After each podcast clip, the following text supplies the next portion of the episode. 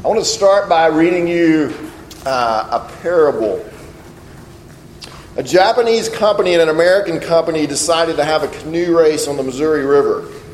Both teams practiced long and hard to reach their peak performance before the race. On the big day, the Japanese won by a mile. The Americans, very discouraged and depressed, decided to investigate the reason for the crushing defeat. A management team made up of senior management was formed to investigate and recommend appropriate action. Their conclusion was the Japanese had eight people rowing and one person steering, while the American team had eight people steering and one person rowing. Feeling a deeper study was in order, American management hired a consulting company and paid them a large amount of money for a second opinion. They advised, of course, that too many people were steering the boat while not enough people were rowing. Not sure how to utilize that information, but wanting to prevent another loss to the Japanese, the rowing team's management structure was totally reorganized to four steering supervisors, three area steering superintendents, and one assistant superintendent steering manager. They also implemented a new performance system that would give the person rowing the boat greater incentive to work harder. It was called the Rowing Team Quality First Program with meetings, dinners, and free pens for the rower.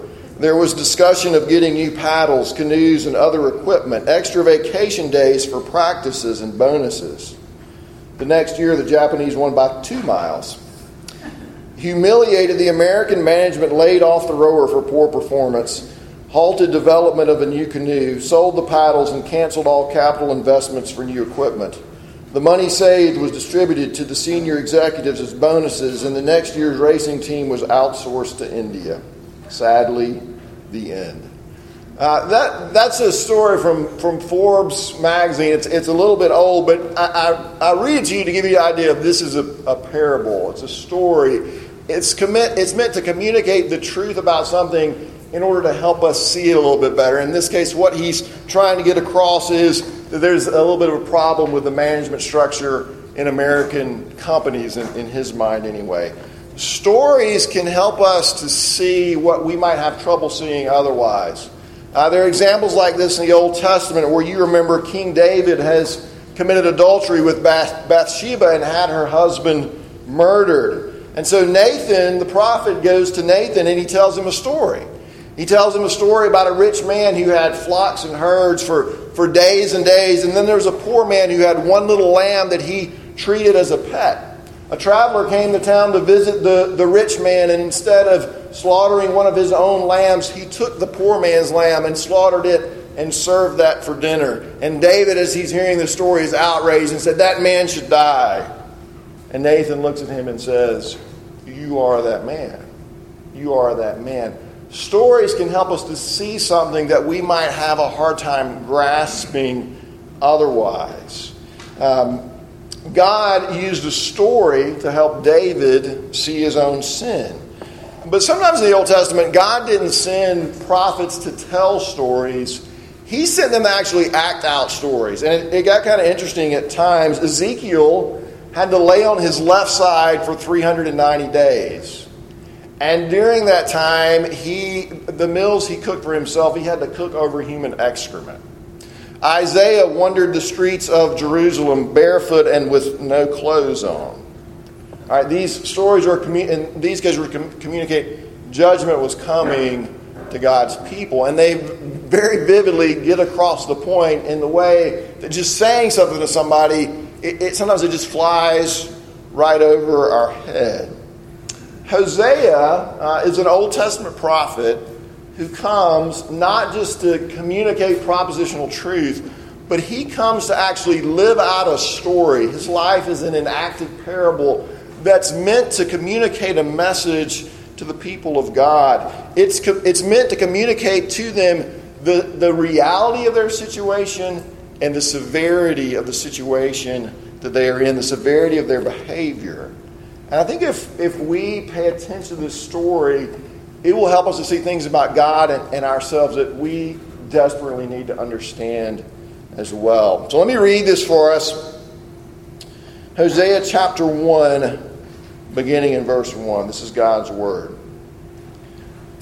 The word of the Lord that came to Hosea, the son of Beeri, in the days of Uzziah, Jotham, Ahaz, and Hezekiah, kings of Judah, and in the days of Jeroboam, the son of Joash, the king of Israel.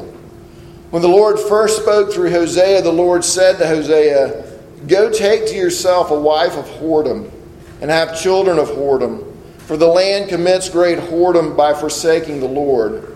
So he went and took Gomer, the daughter of Diblaim, and she conceived and bore him a son. And the Lord said to him, Call his name Jezreel, for in just a little while I will punish the house of Jehu for the blood of Jezreel, and I will put an end to the kingdom of the house of Israel.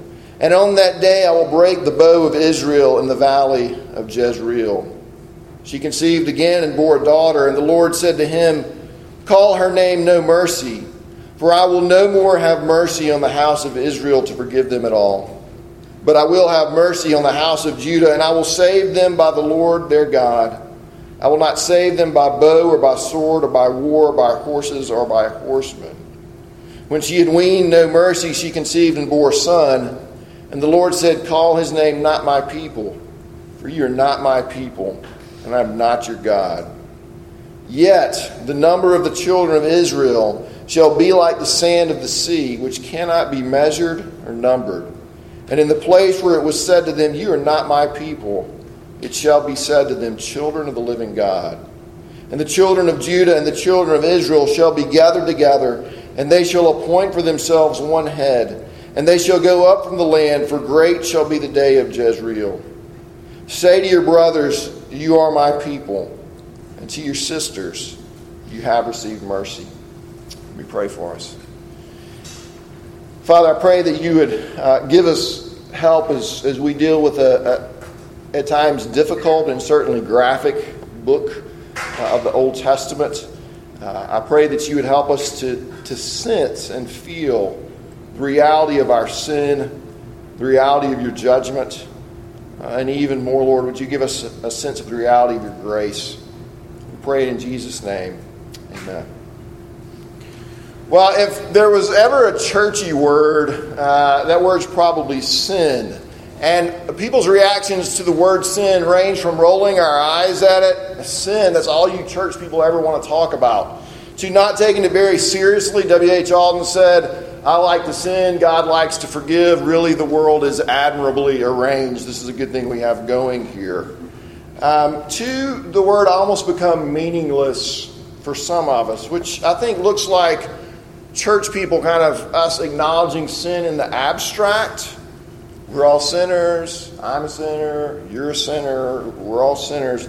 But not really feeling the, the weight or the gravity that that word is meant to convey. Not really feeling the weight or the gravity of our particular sins.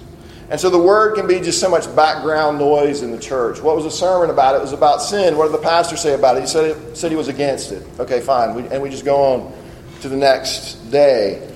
Hosea is a lived out parable that's meant to help us to see and to feel the true nature of sin. And to see and to feel what sin actually lets loose in our lives. But if we come to, to see and to feel that and to see and to feel the gravity of our situation, Hosea can also give us hope. So, where I want to start, the first thing I want to talk about from this passage is the true nature of sin. What's the true nature of sin?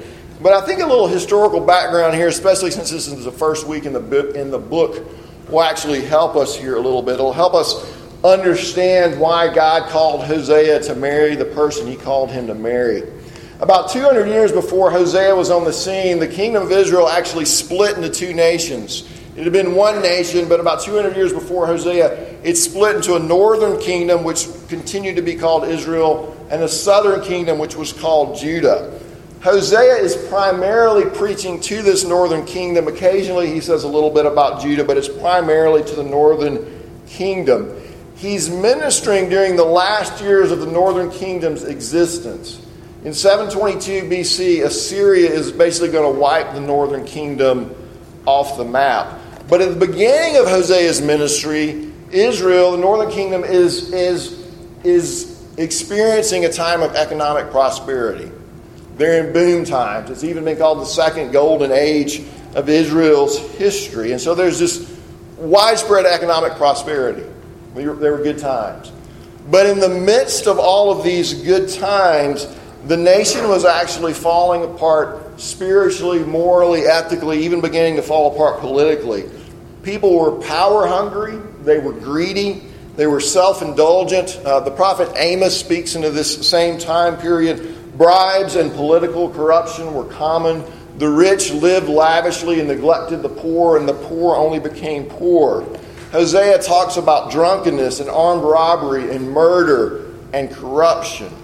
Uh, the people of God were actually religious, but they intermingled their worship of the true God with the worship of the Baals. Baal worship was a fertility religion whose worship rituals included cult prostitution at the worship sites. And basically, they thought that having sex with a cult prostitute would get the Baals in the mood, and they would do likewise, and the result would be fertility for the land, and their crops would prosper. And so, what you had was an economically prosperous nation that was spiritually degenerate, and they were about to face the wrath and judgment of God. And so, God calls Hosea then to speak into this situation with words and with actions that were meant to communicate the gravity of the people's sin. And so, God tells Hosea in our text Take to yourself a wife of whoredom and have children of whoredom, for the land commits great whoredom by forsaking the Lord. Now, what do we know about Hosea's wife, whose, whose name here is, is Gomer? And what does the ESV mean, when it, when it, which is our translation I'm reading from? What does it mean when it calls her a wife of whoredom? Uh, the New International Version actually translates this phrase an adulterous wife. Uh, the New King James calls her a woman of harlotry. Uh, without boring you to death with, with all of the details, commentators have several views of what Gomer, who she actually was. Uh, some believe that she was actually chaste when Hosea married her, but she became adulterous over the course of the marriage. Uh, others believe that she was a shrine prostitute for the Baal religion. Others feel that she was an immoral woman already who had already had children out of wedlock by the time Hosea married her. Others felt that she was a commercial prostitute. I, I think it's safe to say that she was certainly an immoral, promiscuous woman and quite, quite possibly also a commercial prostitute. So then the question is all right, um, why is God asking one of his prophets to marry this woman? Can you imagine asking your son to marry a woman like this? Or can you imagine asking your daughter to marry an immoral man? And why in the world does the ESV have to use such strong language here? Uh, whore is not a word we use in polite company. You, you, may be uncomfortable even with me using it in church, hearing it in church. But God calls this, but God calls Hosea to marry Gomer, and the ESV uses this word because the people needed a vivid example. And sometimes it takes a vivid example to get our attention. And the ESV uses this word, I think, because they, they feel like it's the best translation. And I think really it really does get our attention in the way that adulterous woman, it doesn't communicate the same thing. It doesn't carry the same weight.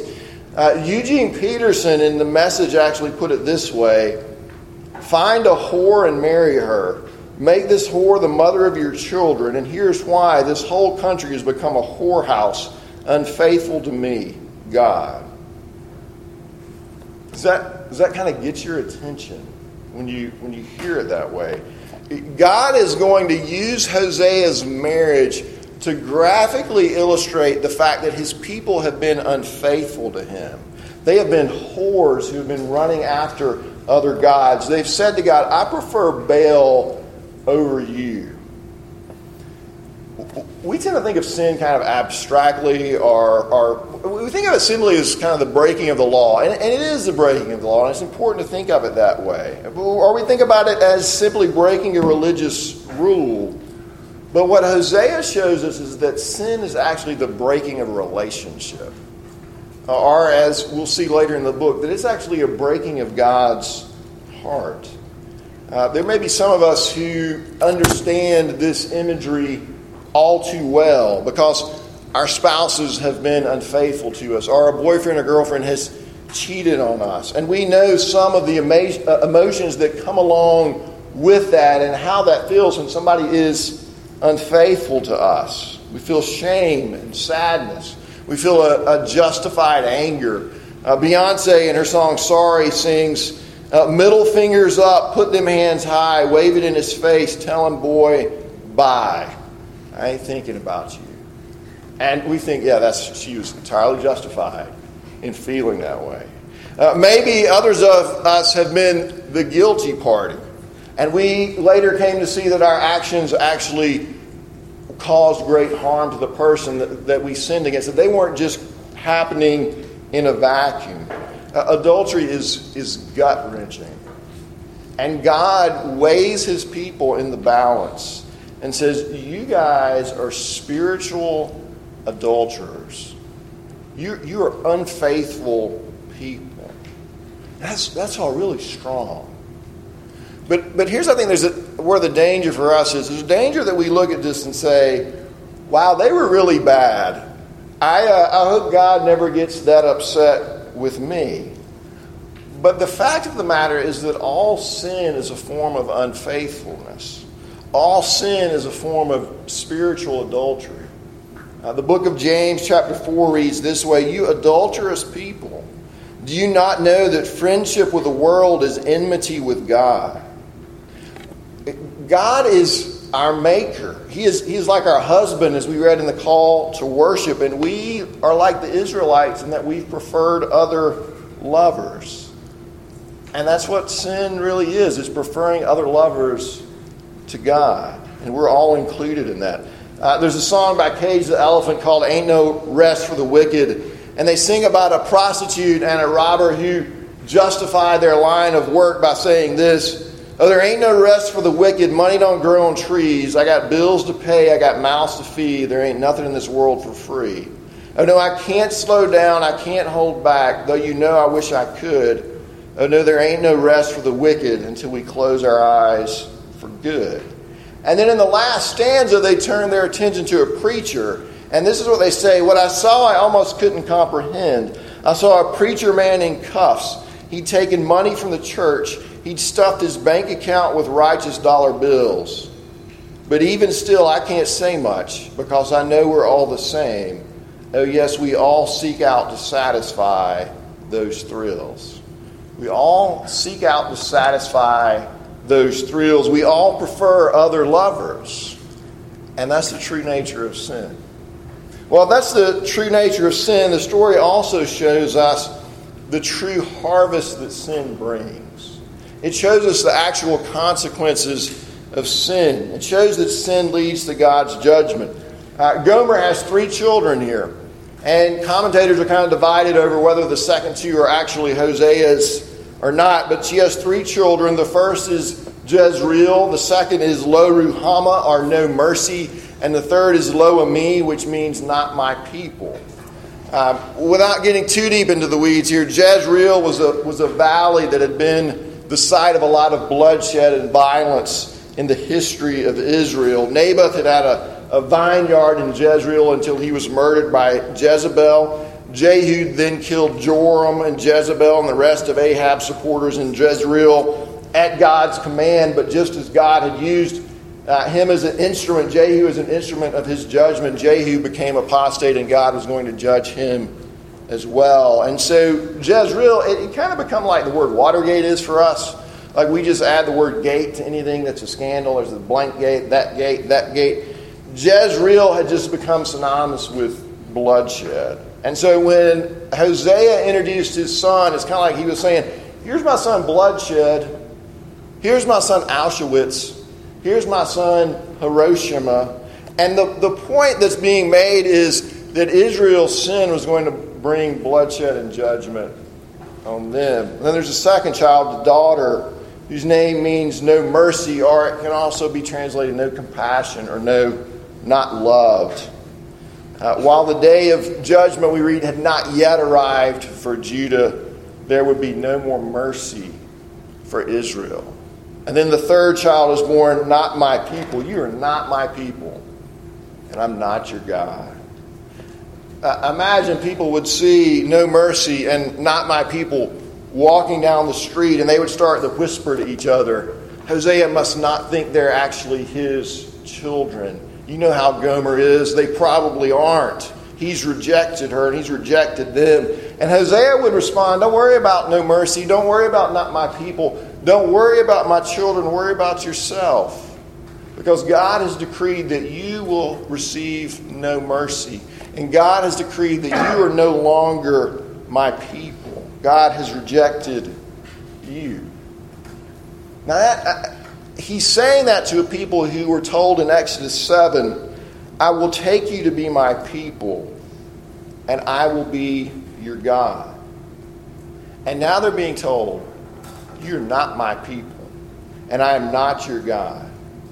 I, I will no longer be with you, I will no longer be for you. And just in a few years, Assyria was going to wipe the nation of Israel off the map. Why? Why? Actions have consequences.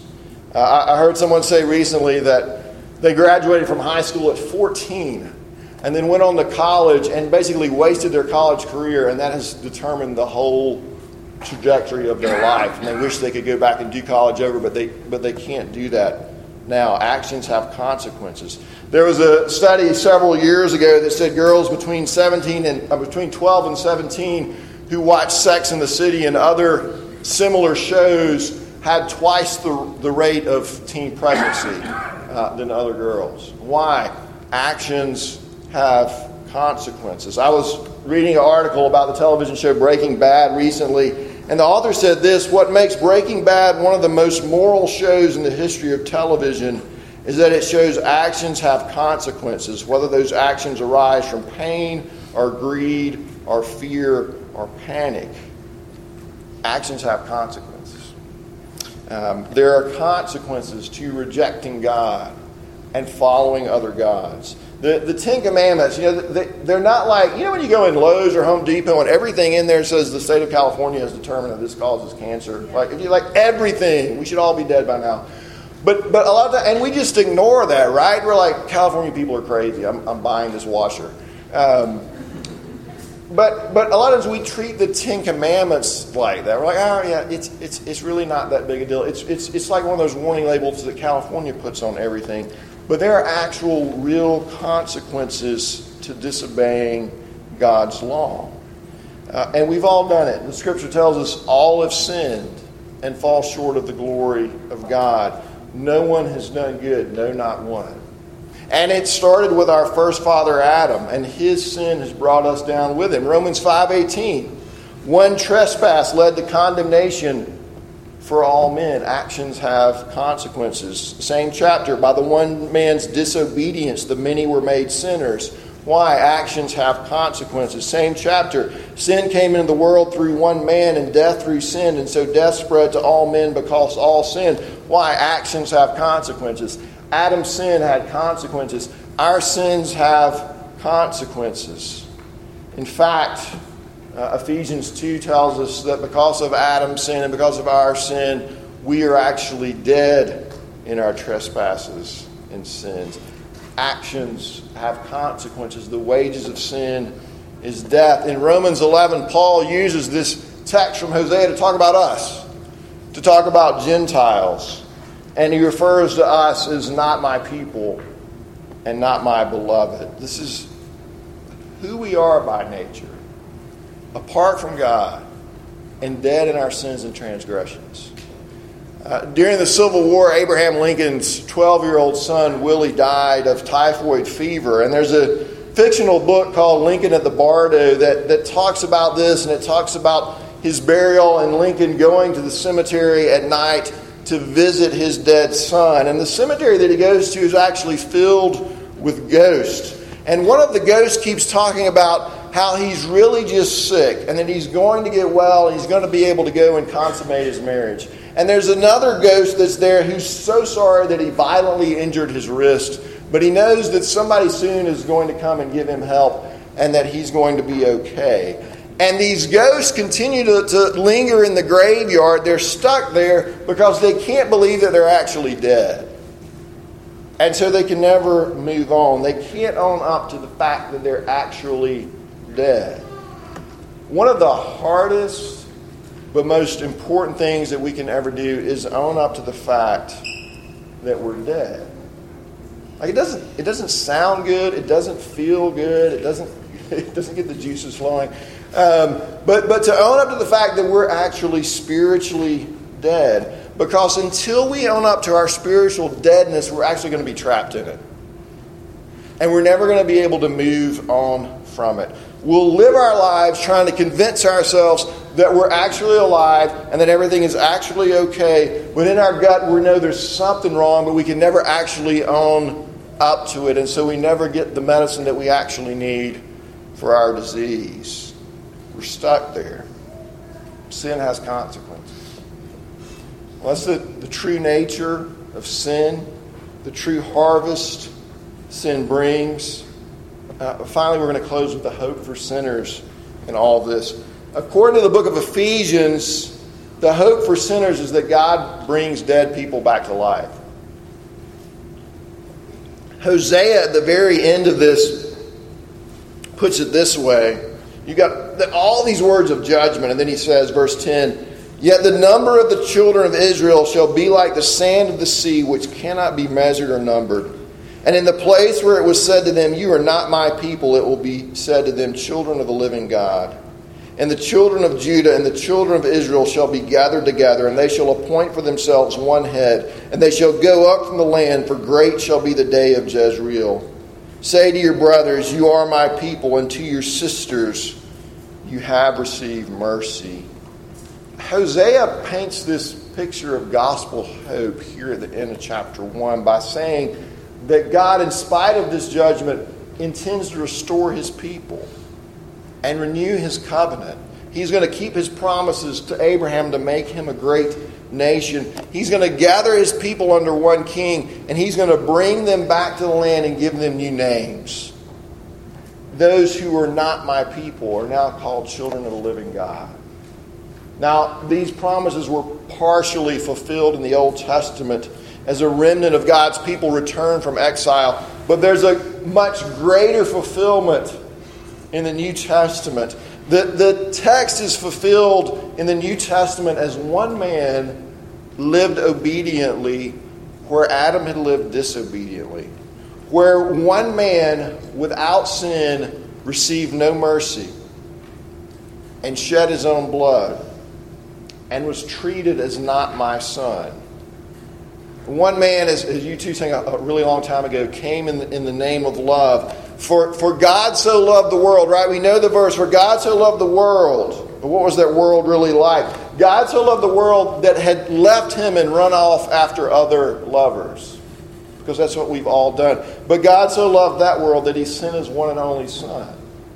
That whosoever believes in him should not perish, but have everlasting life. And you know that passage I just referenced from Romans 9 where Paul quotes Hosea. Here's how he actually uses it. It's actually good news. He refers to us and says, Those who are not my people, I will call my people. And her who is not beloved, I will call beloved. And in the very place where it was said to them, You are not my people, there they will be called sons of the living God. And he says this about Gentiles who have come to believe the gospel promises that you are not my people. You are without God and without hope. But now you are my people. And you will receive mercy. See, there's, there's hope in Hosea. There is hope for you and I that even though we were dead in our sins, and even though we were under God's judgment for those sins, and even though we were not His people, there is hope found as we repent, as we talked about in the Confession of Faith, as we repent of our wandering eyes and wandering hearts and embrace the forgiveness that's offered to us in Jesus Christ. But some of us know that there's something wrong with the way we've been living our lives, and we're trying really hard to fix that. We're trying different things to make that right. We're trying to, to make atonement for what we've done in the past. Uh, David Letterman, some of you know, hosted uh, late night television shows for, for 33 years. Uh, and he really, his stuff really formed the basis of a lot of modern comedy. Uh, it shaped late night talk shows as we know it today. But Letterman was accused at times of creating a very hostile work environment. He admitted to having affairs with multiple members of his staff. Uh, staff members say that he was, he was plagued by insecurity.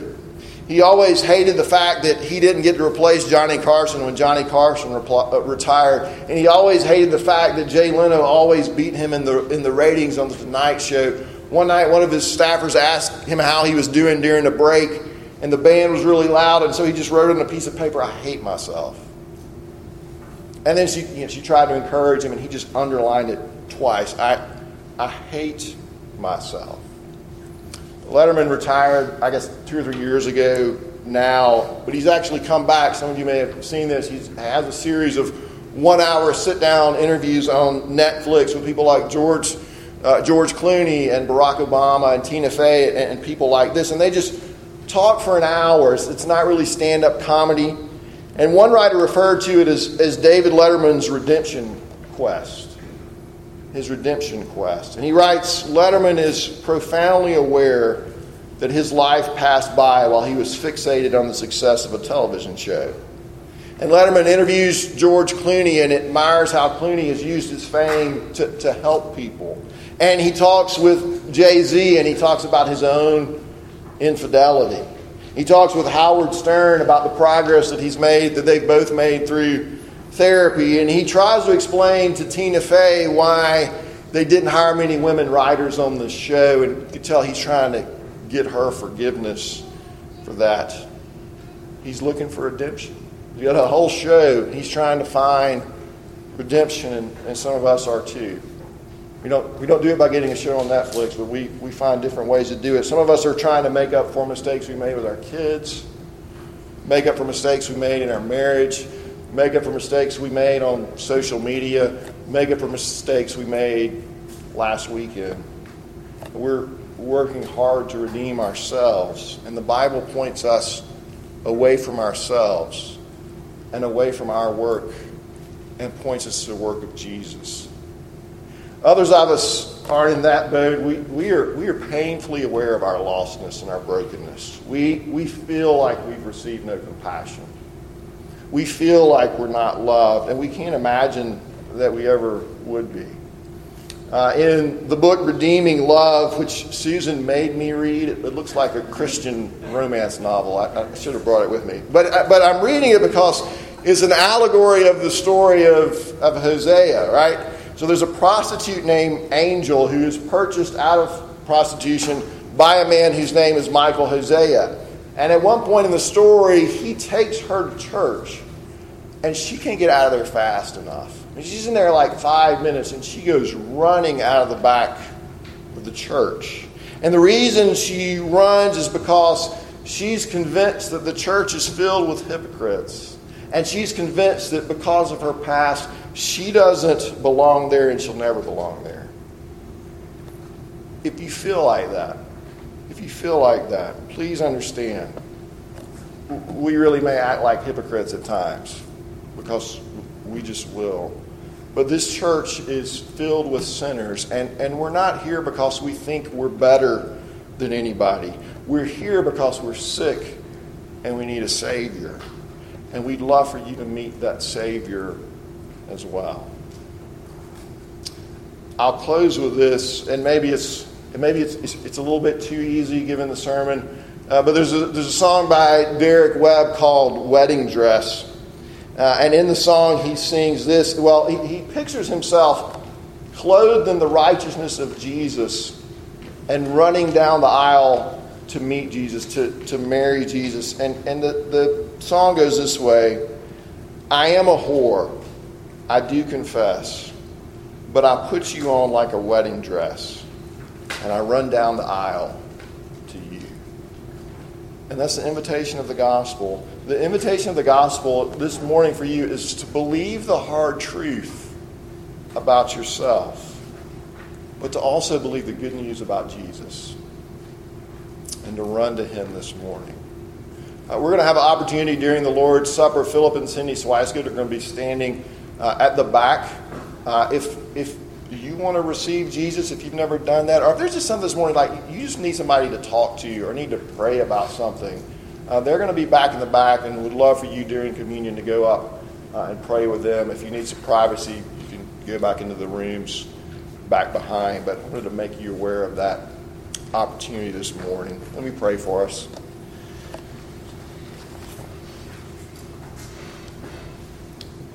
Father, we would make that our prayer, uh, that we would believe the hard truth about ourselves, and that we would also believe the good news about Jesus, that we are sinners, that we run after other lovers, but Jesus has pursued us and come after us to rescue us and bring us home. We thank you for this. We thank you for the good news of the gospel. Would you help us to embrace it in faith and repentance? We ask in Christ's name. Amen. Amen.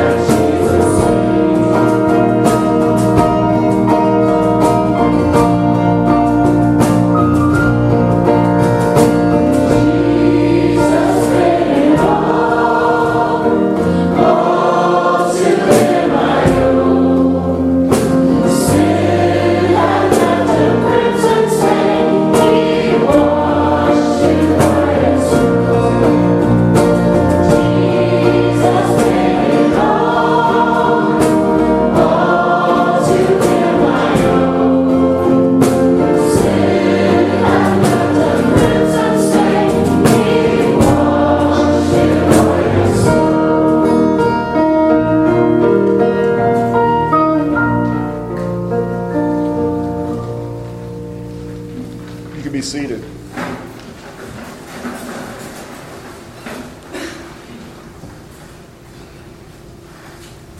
Uh, we've sung the story of the gospel, confessed the gospel, uh, we've heard the gospel proclaimed in sermon. Now we get to, to see it and, and to taste it in the Lord's Supper. Uh, in the Lord's Supper, we see actually the reality of our sin. That our sin is no small thing, that it is so great that someone actually had to die so that we could be forgiven. But in the Lord's Supper, we also see the reality of God's grace. That God loved us so much that He sent His Son to actually die and to actually take condemnation for us so that we would not be eternally condemned. So, the invitation for you this morning uh, is to come and to rejoice in what Jesus has done. If you do not yet know Christ, then I encourage you. Uh, there's some, some prayers of belief even in the sermon, if that I mean in the bulletin, if that's where you are. If you're not sure where you are, there's a prayer for those searching for truth. Uh, but if you know Christ, even if you have stumbled badly this week, badly last night, but you're confessing that sin and resting in Jesus, then come and receive from Him and be strengthened by Him.